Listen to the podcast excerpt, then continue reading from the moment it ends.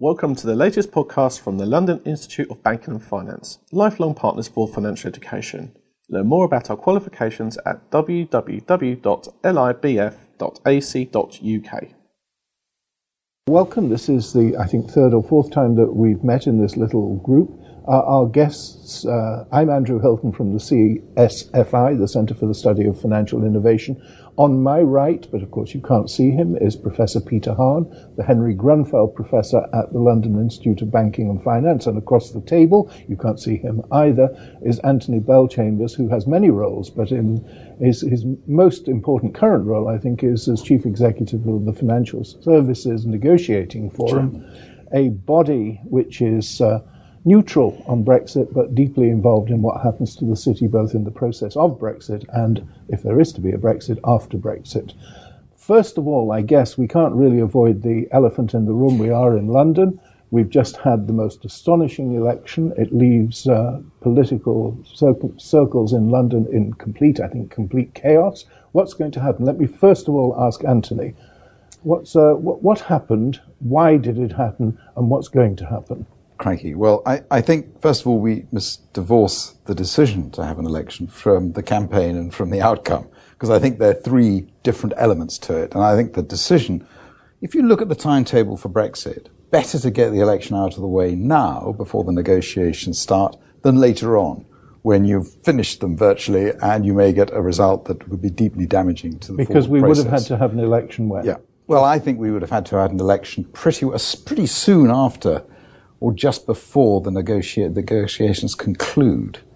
I, I, may I interrupt? Pete. Yeah, yeah, Apologies, but to my knowledge, the way the timetable worked, and I thought this was Theresa May's ambition, was that she had to trigger the two years by the spring or March of mm. 2017 recently, because that two-year period would then end in 2000, spring of 19. And the last election, which started a five-year clock, 2015, so the next election would have been 2020. And it was originally, it seemed to me, that what she was going for was that the two-year end period break would happen and give her the best part of a year before the next election coming due. Yeah. So, you know, you, I know you've tried to separate Anthony, but you know, this concept of why she chose to go, was it uh, hubris or, or strategy oh, or whatever it is, and all kinds of this. things? I, am not so sure. I, am more more forgiving of, of her. I think it was very, very difficult. It's turning out to be very difficult to to mm. put the, her ducks in, in a row ahead of the negotiations mm. for Brexit with a majority of only 17. Mm. Of course, now she doesn't have a majority of anything. No, she doesn't. Uh, so it's much, much, it's going to be much harder now. But it was very hard with a Tory party that was actually split on whether it yeah. wanted to leave or whether, whether it wanted to remain, and a Labour Party that was, I suppose, uh, equally split. But there were too many people from too many different sides sniping at her. Yeah. She was hoping to put the issue to bed. She but failed. Does that, but does that come back to the, I guess, the principal issue? There was a vote. There was a referendum. It's a it's a one day decision. You know how people voted on that particular day. It was 52 48. The winning side, the 52%, was clearly made up of those people who wanted various degrees of Brexit, whether it was political and economic, some people economic, some others. And now we're living with the consequence that it wasn't a huge majority. It was very confused as to why people voted. Uh, and but probably the, the most interesting bit is business generally is just keeps marching on. Yeah, it does. I, I think going back to the election point, I mean, I think obviously the campaign didn't back up the aspirations that, that she had. But you know, at the end of the day, she may not have got the mandate she wanted, but she got a mandate from the people. And that mandate was very different to what she expected or sought, but it actually might be a mandate that could soften the UK tone in the negotiations, make the whole process much more all inclusive. And actually, you could find this is a bit fanciful, but you could find that at the end of the day, there could be a better result than if you'd had a hundred plus majority Tories going in there listening to no one, fighting the good fight, and, and, and ending up with a hard Brexit well, can I without ask, even a chance of a soft Brexit. Can I ask you that? Because it seems to me that all the talk about hard Brexit or clean Brexit or soft Brexit suggests that that is in our own gift, and it isn't. Whether we get a hard Brexit or a, a soft Brexit really depends on what the European Commission and the European team actually offers us. They- nobody wants. Nobody, nobody on the UK side wants something which is a bad Brexit. We'd like it to be as easy as possible, but that depends on the other side, doesn't it? It, it does. And as, uh, as I've often said, I mean, the, the fact is that we may have decided to leave the EU, but the EU decide how much we can keep of it. And then we have to make a decision. Do we like that deal or do we not like that deal? And if we don't like that deal, then we can exercise a right to walk away. But the reality is the power base is now definitely with the EU. And the election, the outcome of the election, has enhanced their position, has strengthened them. And the Macron, the whole the Franco-German axis is stronger now. So that too. So, is there any incentive for the Europeans on the other side of the table to offer us a better deal? I don't know I'll- I I'll- could say I would say a better deal. I think part of the the other side we have to look at is that when this the debate started, Europe was appearing to be fragmented, whereas now that seems to be be withering away. The anti-Europeans, whether they were in Germany, in France, uh, even starting to look a little bit like that in Italy, perhaps, uh, seem to be generally in retreat. So Europe or the EU might be a little more comfortable in its own skin, and therefore not worrying about in, incentivizing splinter movements. So maybe that works out to, to our favor. But I think you're right. The, the big side in a trade agreement uh, has all the power, and that's, that's I'm what not, they want. I'm not sure I would wholly agree with that in the sense that I think the curious thing is we're starting off with a very confused position. Not many of us know exactly what the heart of our negotiating stance is. Uh, we know pretty well what the EU stance is, but I think that will shift. And I rather suspect that our stance will get stronger through the process, or shall we say clearer through the process they may start to fracture even more because they've got the tensions between ever closer union on the one hand and the devolutionary movements on the other. They've got the whole tension surrounding two speed Europe, multi speed Europe, all of which has, if you like, put East against West to some extent in the EU. And, and I think even more to the point, there are those economies in the EU who will suffer more from a hard Brexit than other economies. So that kind of member state differentiation, I think, will re-emerge Well, depending on the outcome. That's interesting because what Pete is saying is no, that the fragmentation, which looked like a, a really major problem a year or so ago, ceases to exist now. The French have voted for a very pro European hmm. government. The Dutch, before that, voted for a very pro European government. The, the German alternative for Deutschland has disappeared effectively. So Mrs. Merkel is going to win a resounding victory there. So Europe is back on track. Those supporters who say that every crisis, the answer to every crisis is more Europe, appear to be vindicated. So at that sense, in that sense, what on earth is the incentive for them to give us a deal? Screw you, they can say to the Brits. You want out, you can have out, but on WTO terms, if that, we will. You, you're just simply walking out the door. We won't give you that deal. Well, can we, can, in fact, I, I think one of the issues that I found was difficult to appreciate in the Brexit debate was a whole thing around sovereignty. And I tend to look, we, we certainly, if we do not have to agree with the European Court of Justice as an example, that does give us more sort of sovereignty on certain issues at home. But i- in a real world, sovereignty today is about the marketplace. You know, I, I, we want a varied diet. We want food that comes in. We want a choice of goods that we get from around the world. We want them to be as accessible as we can. And that's sovereignty that's pretty tough to, to change. And I think as we go forward in this debate, one of the interesting discussions that comes up is how much of the UK economy might have to still agree to European regulation, which is that sovereignty of the marketplace in a sense because they're bigger.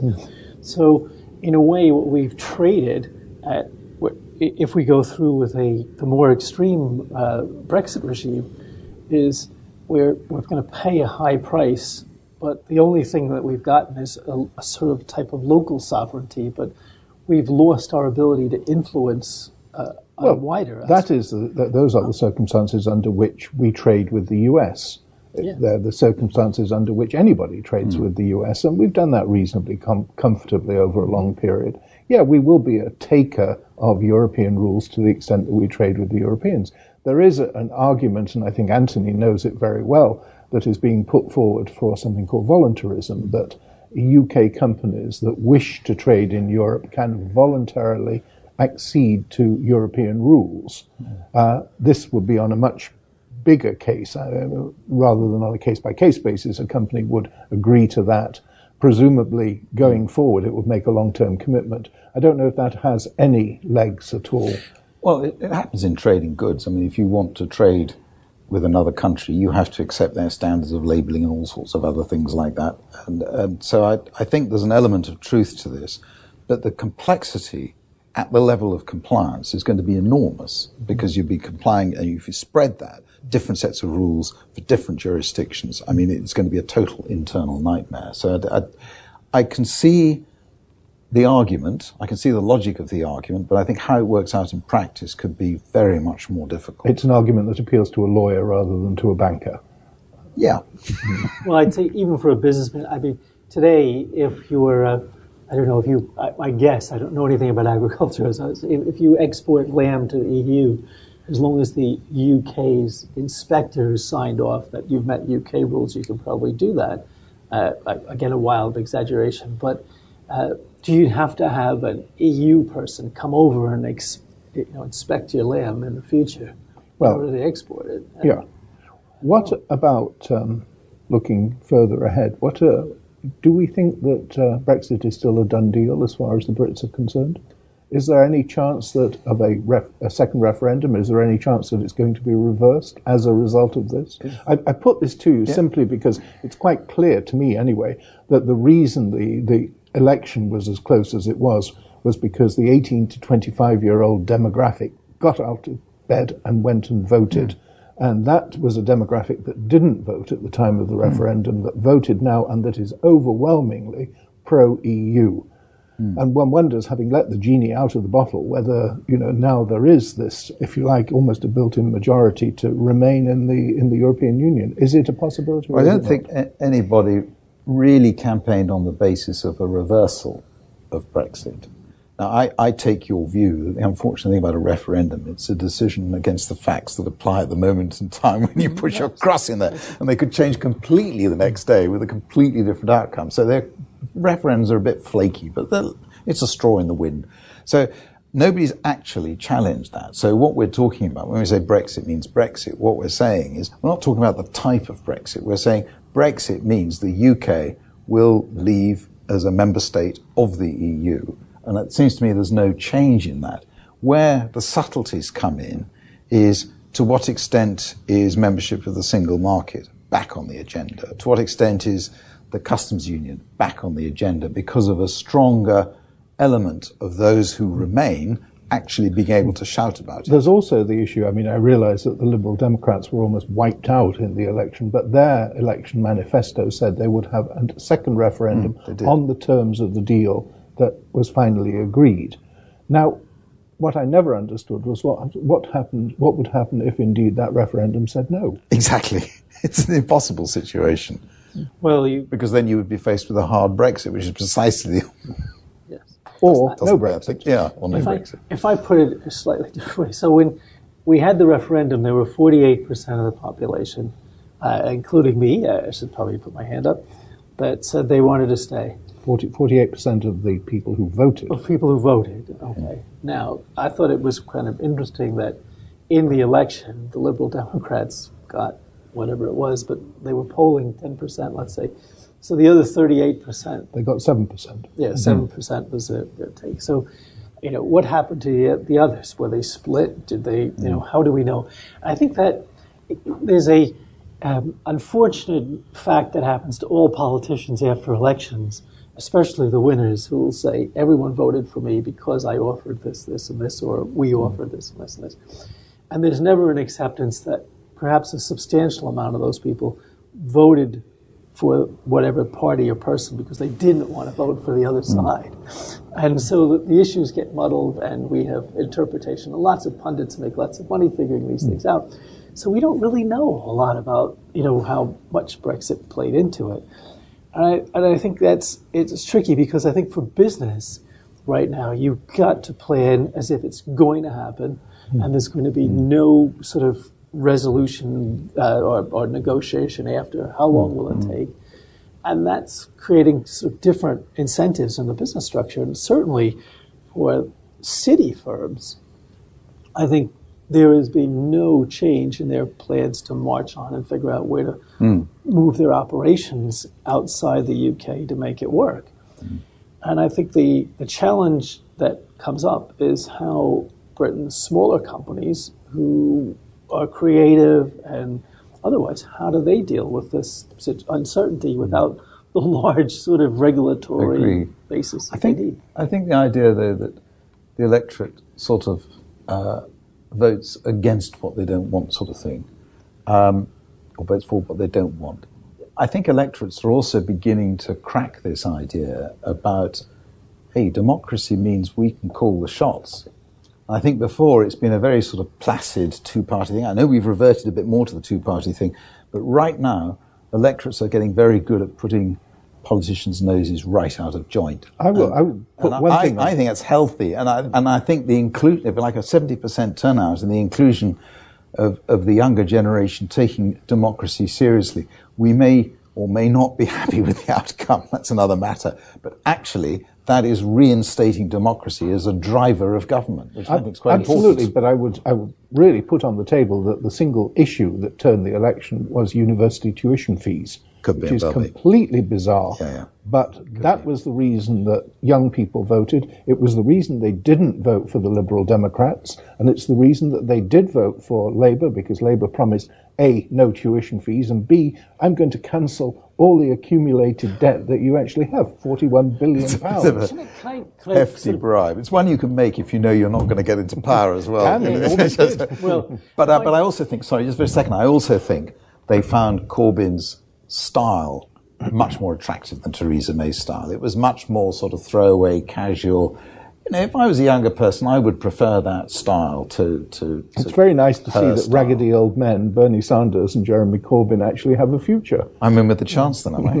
Well, if I if I thought about you know the, we're trying to int- uh, interpret younger people, but I think across the way, the hidden part of this is the social media effect, and the social mm-hmm. media effect is extremely good at anti. Mm-hmm. But not as much pro, and I think this is, you know, we saw revolutions starting in North Africa. We saw movements, and it's great, you know, don't do this. Some mm-hmm. company comes out with a product and somebody doesn't like some ingredient or whatever it is that's true. You can rapidly, you know, find a whole group of people to support it. But if you were to say this, this is a great new product, how much does it work the other way? And I think that's one of the, our challenges is that the quick um, side of social media, and yes, grandma and grandpa also have uh, Facebook accounts and whatever it is. So it, it's it's not just the youth, youth, but attracts anti things, but it doesn't support pro, and I think that's an underlying current Well, in I'm many not of so, our elections. in this particular case. I'm not sure I agree with you, though. I think all three of us are too old to understand what was going on. But Momentum appears to have organised an extraordinarily successful hmm. social media campaign for Jeremy Corbyn. But it was positive. Vote for hmm. Jeremy. It wasn't hmm. vote against Theresa May. It was focused on here's a guy with sincerity. I mean, I have a, a sister who lives in a six-bedroom house in Maidenhead. And she said she was energized by Jeremy Corbyn. And she said, You see what his initials are? And I was stunned, absolutely stunned. That's a bit of a leap of, Let uh, me dare I say, faith. yes. Let me just move on to, to a second issue the French election. I mean, we've just seen an astonishing uh, performance by Emmanuel Macron and En Marche, a political party that did not exist 18 months ago, is on track to take an, a two thirds majority in the second hmm. round of the parliamentary elections next Sunday. What does that say about faith in human nature, faith in markets, faith in the European ideal? Pete?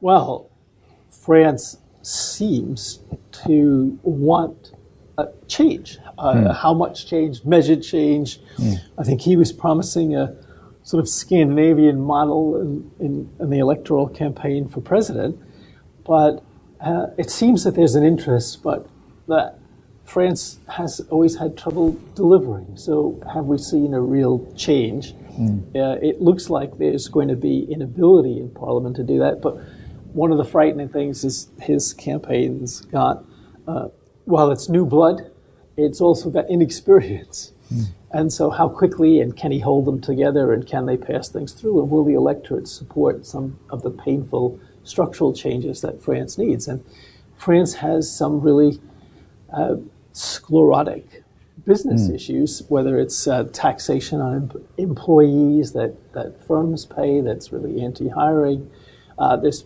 vast protectionism of uh, various economic groups mm. in the economy that needs to be broken down.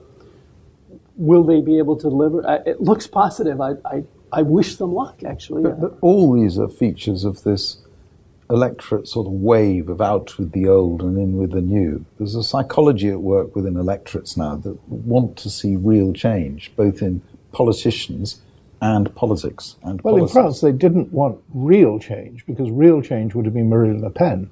They wanted a sort of smoother, shinier version of change moderate never, change. But young, it, I mean, the same. The, the, the, like the messaging is the same from the mm-hmm. electorate. This mm-hmm. is what we want. And you, you know, I, uh, just coming back briefly to Brexit again. I mean, his predecessor, Francois Hollande, wanted, was saying we must have a multi-speed Europe, otherwise, and I think he used the word Europe explodes. And what's Macron's position? Macron's position is, yeah, Europe is in a very bad way. We want change, but actually, what we want is coherence right the way across the political and fiscal sort of domains of, of, of, the member states. So he's driving, putting it together.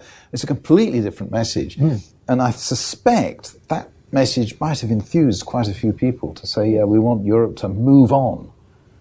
well, we'll see how I far the EU to move on. Let me let me ask: Why haven't the markets responded more to either the British election or the French election? I mean, I find it I find it puzzling.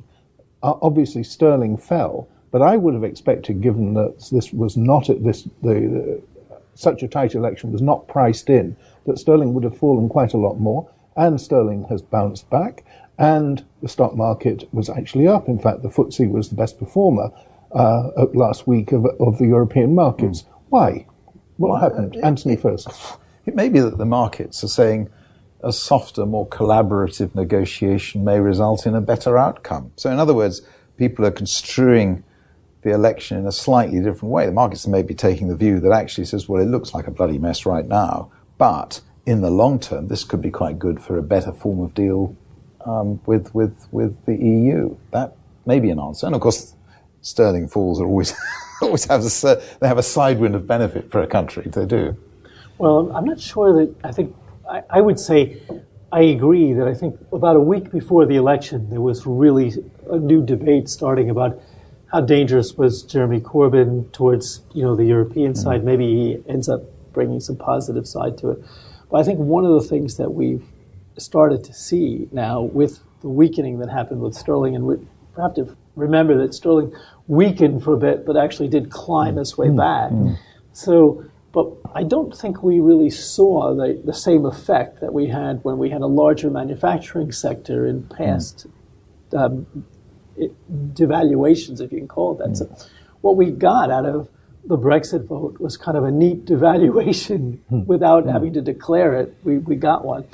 But the effect wasn't as strong, and that's probably because we're a much more world integrated mm. economy right. on the manufacturing. We have a global supply chain, and mm. for that reason, the, the British balance payments has continued to deteriorate, yeah. that, regardless of where sterling and is. That's the big thing that doesn't get yeah. discussed between the balance of payments and our domestic Oh, we deficit. do have we, we have three Ooh. big problems: oh. debt, the oh, deficit, yes. and the current account. Absolutely. I mean, you know, I, yeah. one tends to think, look at the UK economy, and you want to jump off a cliff. Frankly, yeah. um, let me ask you about the US. Uh, we haven't mentioned Trump, or I think you may, may have mentioned Trump once in this this discussion. Uh, this is the FOMC. This is the week the FOMC meets it is almost certain to raise interest rates a quarter point, even though most recent statistics out of the US economy have actually been a little bit on the disappointing mm. side. Where do you think the US economy is going just at the moment, Pete? the the U.S. looks to be on, I guess, slow speed advance still. Trump hasn't really damaged the terms of trade with anybody yet. So let's hope it's it's yet doesn't happen. But he seems to be there. The some of the radical notions that he uh, proposed in his campaign, cutting off Mexico, etc., don't seem to advance, have advanced very far. Uh, if he spends more time on a tax cut, focuses on something that he might be able to deliver better, uh, that certainly is a positive for uh, for business, whether it's a, for the U.S. deficit. For the poor old deplorables Yes. who voted Yes. for him, who are going to see yet another tax cut for the rich, rich Yes. and for corporates. for the rich side, and and he's actually he has proposed actually a, a s- substantial number of welfare type cuts to benefits, which his his electorate doesn't doesn't seem to be as upset about, and still seems to support him. So he seems to be uh, proposing. Uh, the benefit for corporate and wealthy, but not necessarily his supporters. So he's just another golf club Republican. Well, he gave them The Gulf he ga- Republicans wouldn't accept that, of course. no, but he did. He did give them the social banner that he wanted, and uh, Yeah, but, but where's he, with all these cuts, where's he going to get the money for this massive infrastructure spend? oh, I don't think that will. Um, Where's that come from? Well, that doesn't seem to be progressing very fast or very fast in Congress. Um, but you do think that um, is there agreement that the FOMC is going to continue the process of normalization? I mean, some of the, the Fed governors have been talking about three more quarter point increases this year. That's is that the general opinion, I Anthony? would have thought that must be the drift. yeah. But exactly when it, how it happens, and by how much each stage happens, I don't know. But that must be the progressive drift. If you're a central bank, I think in many of it, between the U.S., Europe, the U.K., Japan, they've almost run out of tools, hmm. right? And I think part of raising rates, particularly in the U.S., is for the central bank to get its tools back. Hmm. Because if there, if there's a slight downturn a year from now, there's nothing to cut. There's no more QE you can do. So you know, getting yourself a little bit of room to actually make a make a move, and it's it's interesting looking at it. If they can get rates up to a little ahead of one percent, actually, then you know, cutting them in half actually will have a material effect if there's a downturn. Whereas they, they they really don't have any gunpowder now. Right, and so we are agreed about that. You raised Pete uh, when, before we were, when we were talking before the, the, the program. You were mentioning uh, that you thought it was the, the deal between Santander and Banco Popular in Spain was particularly important as being a, an example of just how uh, the, resol- the resolution and I've forgotten what the The recovery, recovery and resolution directive is going to work in in, in, in practice. What do, what's your view on that? I think for a wider audience, this points still to problems in the European banking system that's there, which is why it's such an important issue. So Banco Popular, Spanish bank, lots of bad real estate loans, also a big lender to the small and medium-sized business sector, which made it attractive in Spain, went through recovery and resolution like in a lightning bolt and was ended up being sold to Santander for a euro. And that was a decision Santander made that it wanted to buy it and valued that, a euro was worth the, the losses it would likely incur with it. But the real issue with the mechanism in European banks is that you've taken a problem bank, put it into a big bank, so you've made the big bank more systemic. And the supervisors and regulators, if you want to call them that, have avoided really what the recovery parts of the legislation was about. You were supposed to try and fix a damaged institution, and if a damaged institution wasn't fixable, then split it up and divide it among players in the economy, see what new could be born of it. But in a way, it's just been sort of like pushed in, and now somebody's more systemic. the pre the, the, the previous um, use of the directive was over Montepaschi di Siena. Do you think the MPS, the treatment of MPS, was, was better or worse than the treatment of Popular? Because MPS, uh, the, the Italian government was given enough space to bail the bank out and effectively to restructure it. Well, you could. I mean, there. I, I would look at the Italian situation as uh, it's it's tomorrow. the Italian, I'm trying. Is it domani? domani? Yes, the word. But the Italians have keep trying to push it in the future. In the future, maybe you know, growth something will save it. But they need a, a, a harsher restructuring in Italy that uh, is difficult to pay for. But um, the so MPS limps along. There's a few other Italian banks, more than a few really, that are that keep limping along. How long? I've used this phrase before. How long can you go on kicking the can down the road before actually it's not the can that's the problem, it's running out of road is the problem. How do you how do you lengthen the road to keep kicking the can so down what, it? what do you think? Do you, I mean, is there is there a systemic problem in southern European banks that, that we are really just not not addressing and show no political will to address? Well, I, you may remember when when the, the, the Greek problem was exposed, and there was a lot of criticism of the markets actually causing the problem. And the reality was the markets discovered the problem and reacted accordingly. So it was actually the wrong way around. So I, I kind of think we have a real problem here that if we don't seriously grip this stuff now, however painful that is, we're kicking the can down the road for the next generation to deal with. And that's going to be a problem. And personally, I think there is another crisis round the corner. What it is, where it is, how it's going to emerge. We're now in such an interconnected world that you know something's lurking in the bushes somewhere. The last thing you want to be want to have is to deal with a crisis and a few cans that are lying around in the road at the same time, because as you've said, yeah. banks are running out of tools. Well, the central banks definitely, you know, their flexibility with interest rates. I think the commercial banks, uh, the challenge is parts of the European banking system, not necessarily the UK. And with those banks, yes, will they fail? I think one of the interesting aspects to try and understand is how much the European economy is probably moving away from reliance on banks because we are seeing good growth with a mm. weak banking system. So it, it's in Spain, and, and it's different by country. I think we have to really focus on it. The, the, Spanish have been very good about cleaning up their mess and making things like this happen quickly. I may not like the solution. I think it fails the, the really the test of too big to fail and making more banks too big to fail.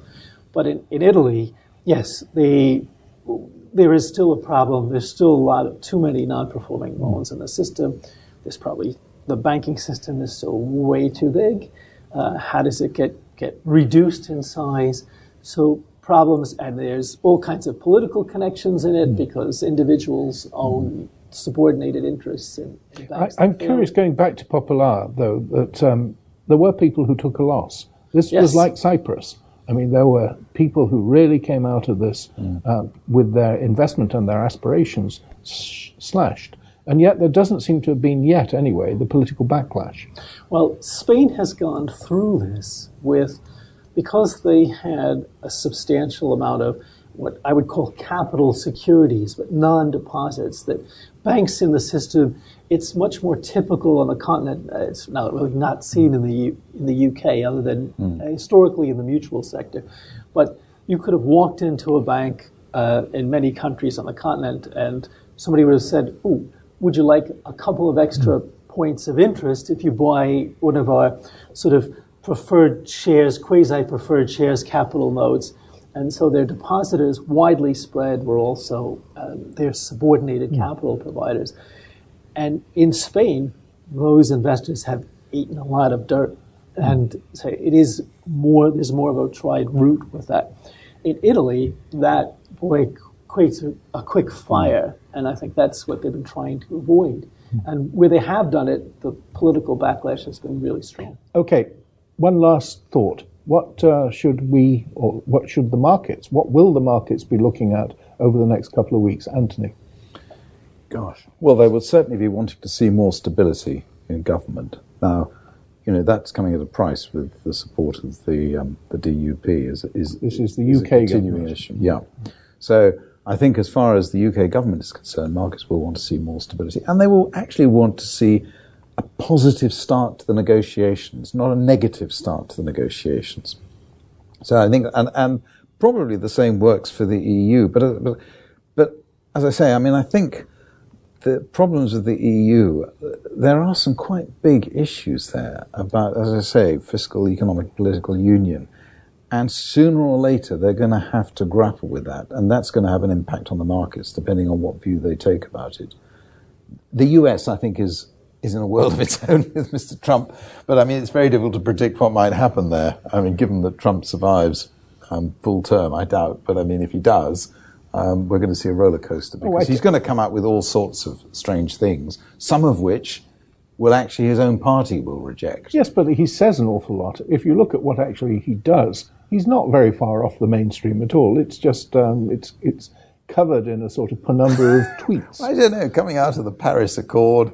Coming you know, out of the that, Paris Accord. That God. was a bit more. No, a... he, first of all, he didn't come out of the Paris Accord. He announced that he would. He's not allowed to even to submit his his decision to leave until 2019, and then there's a year oh, afterwards. Oh, really? Right. In the meantime, U.S. emissions will fall. In the meantime, German emissions will rise because of the absence of nuclear power. No, no, no. That's All right. Okay. Finally, no, the final look word. At the, look at the, the U.S. Congress is going to have to think about whether they're with him or against him. In about four or five months, the new election campaign for 2018 is going to start. So whole change of you know policy there, but will it change anything in that sense? I think the, the question you, you have is you know stability. Who's going to fragment? Anthony mentioned you know is Europe going to fragment? Is the UK going to fragment? Mm. And I, I think again I come back to the sovereign markets and all this. You know, if we didn't have Brexit, uh, a weak government in the UK might not be a bad thing. They you know, the, the Belgians have gotten along for how long without it. There have been other countries that kind of just not big, big changes actually mm. let business get on with it because they don't expect anything. So if we didn't have Brexit, we have that. So the wild card is how the Brexit side plays out, negotiating can we, can't we. So it's pretty tough. I'd say, uh, looking at the UK government after this election, it's hard to understand how the current, the existing minority government doesn't suffer factionalism. Mm. I think that's just a, a part of what a minority government mm. is historically. Uh, I'm old enough to remember the 1970s, and uh, it just everybody's going to want to have their their bit. So let, factions. Let me ask you a final question then. Six months from now, is Mrs. May still the British Prime Minister, Anthony? Yes. Pete. Mm. I, I, think I'd, I'd say that uh, her road will probably be, she'll, she'll be there longer than we think, not, but it's a weaker and weaker road. Mm-hmm. It's, it's how long she can hold it until, you know, the challenges arise and how strongly the challenges are. Personally, I'd be very surprised. Um, but then a week is a long time in politics.